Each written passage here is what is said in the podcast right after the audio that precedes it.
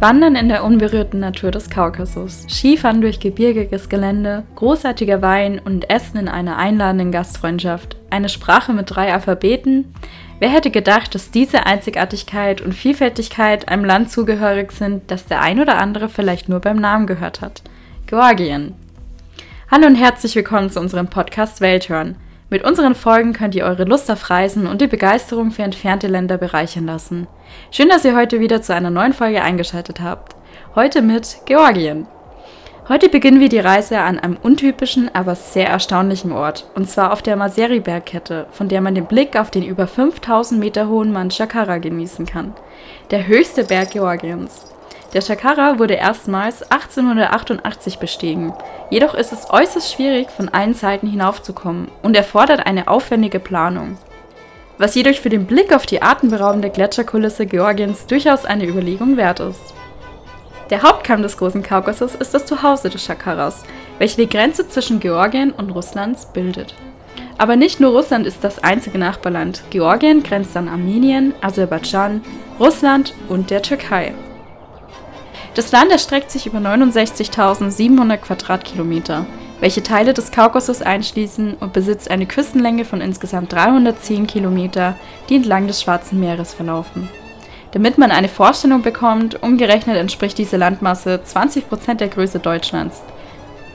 Das macht Georgien zum 18. kleinsten Land Asiens aber mehr als das, es befindet sich zudem auf einer durchschnittlichen Höhe von 1432 Meter über den Meeresspiegel und ergattert sich somit einen Platz der höchstgelegenen Länder der Welt.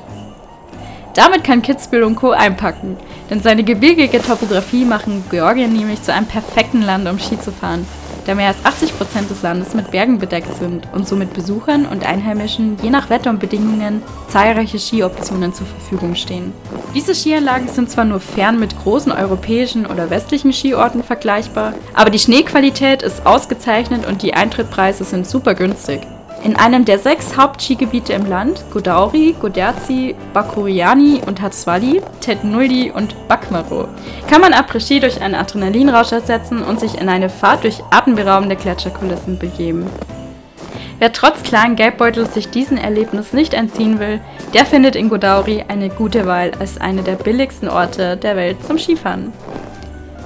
Es ist eine Welt des ewigen Eises, die in Georgien reichlich vorhanden ist. Wenn man weitergeht und dem Shakara-Gletscher folgt, entfließt dieser letztendlich dem Enguri, ein Fluss im westlichen Georgien, welcher im großen Kaukasus entspringt und in das Schwarze Meer mündet. Auch wenn es in den Bergen sehr kalt wird, kann man in Georgien durchaus Wärme begegnen. In einigen Landesteilen erreichen die Werte tagsüber bis zu 32 Grad. In den kälteren Monaten sinkt die Temperatur je nach Region nachts bis auf 2 Grad Celsius im Monatsmittel ab. Je weiter wir dem Flussverlauf Richtung Teilinneres folgen, treffen wir auf urige Bergdörfer. Bei dem Spaziergang durch das Dorf begegnet man Einheimischen, die einen herzlich begrüßen. Kamarjoba. Okay, das sollte wahrscheinlich Hallo meinen, aber es unterscheidet sich doch schon etwas von dem deutschen Hallo. Das Lautsystem des Georgischen ist im Deutschen zwar sehr ähnlich, denn es kommt keine Laute vor, die es im Deutschen nicht auch gibt. Eine Besonderheit stellen jedoch die zum Teil sehr komplexen Konsonantenverbindungen dar, die in georgischen Wörtern vorkommen können. Oft ist die Auffassung, dass wir Deutsche zu viele Konsonanten kombinieren und hart und abgehakt sprechen, doch Georgisch ist nochmal eine andere Nummer. In Georgischen werden mit bis zu acht Konsonanten am Wortanfang verbunden. Für uns Sprecher europäischer Sprachen nahezu unmöglich. Das führt dazu, dass Wörter wie entstehen. Damit ist die georgische Sprache wirklich einzigartig. Außerdem zählt sie zu den ältesten Sprachen der Welt, aber auch zu den schwierigsten. Sie gehört zur kadwelischen Sprachgruppe die mit keiner anderen Sprachgruppe und keine der benachbarten Sprachen wie Slawisch, Indogermanisch oder Iranisch verwandt ist. Das georgische Alphabet zählt zu den ältesten Schriftzeichen der Welt und ist eine der 14 offiziellen Schriften, die heute noch geschrieben werden. Um genau zu sein, gibt es drei georgische Alphabete: Asumtafruli, Nuskuri und Mekedruli. Zur Schreibung der georgischen Sprache wird die Alphabetschrift Mekedruli verwendet, die 33 Buchstaben besitzt. Die Schreibung dieser georgischen Schrift ist zudem von links nach rechts. Aber auch die georgische Grammatik ist nicht ganz ohne. Sie zeichnet sich durch außergewöhnliche Komplexität aus, denn es gibt drei Arten der Verneinung, sieben Fälle und elf verschiedene Zeiten bzw. Modi. Jetzt in der Stadt Tiflis, die die Hauptstadt Georgiens ist, versuchen wir unseren mittaglichen Hunger in eine der lokalen Restaurants zu stellen. Im Restaurant angekommen bestellen wir Oraguli, welches ein Lachsfilet mit Gemüse und Pilzen ist. Als wir uns gerade auf den Rückweg vom Restaurant zu unserer Unterkunft begeben haben, laufen wir einem Georgier geradewegs in die Arme, der uns herzlich begrüßt und auf einen Tee einlädt. Aus dem Tee wurde dann noch ein Bier und ein Kuchen und noch ein Bier.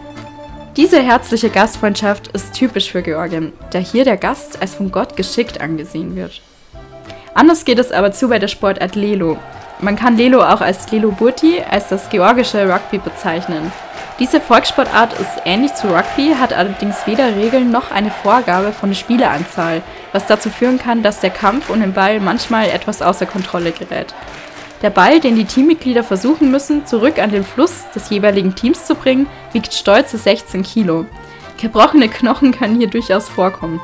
Macht euch am besten selber ein Bild und sucht das Ganze in YouTube. Also überlegt euch lieber, ob ihr am einem Lelo-Spiel teilnimmt, aber auf alle Fälle das schöne Schwarze Meer, die atemberaubende Gletscherkulissen, Skifahren oder Wandern im Kaukasus solltet ihr euch nicht entgehen lassen, wenn ihr in Georgien seid.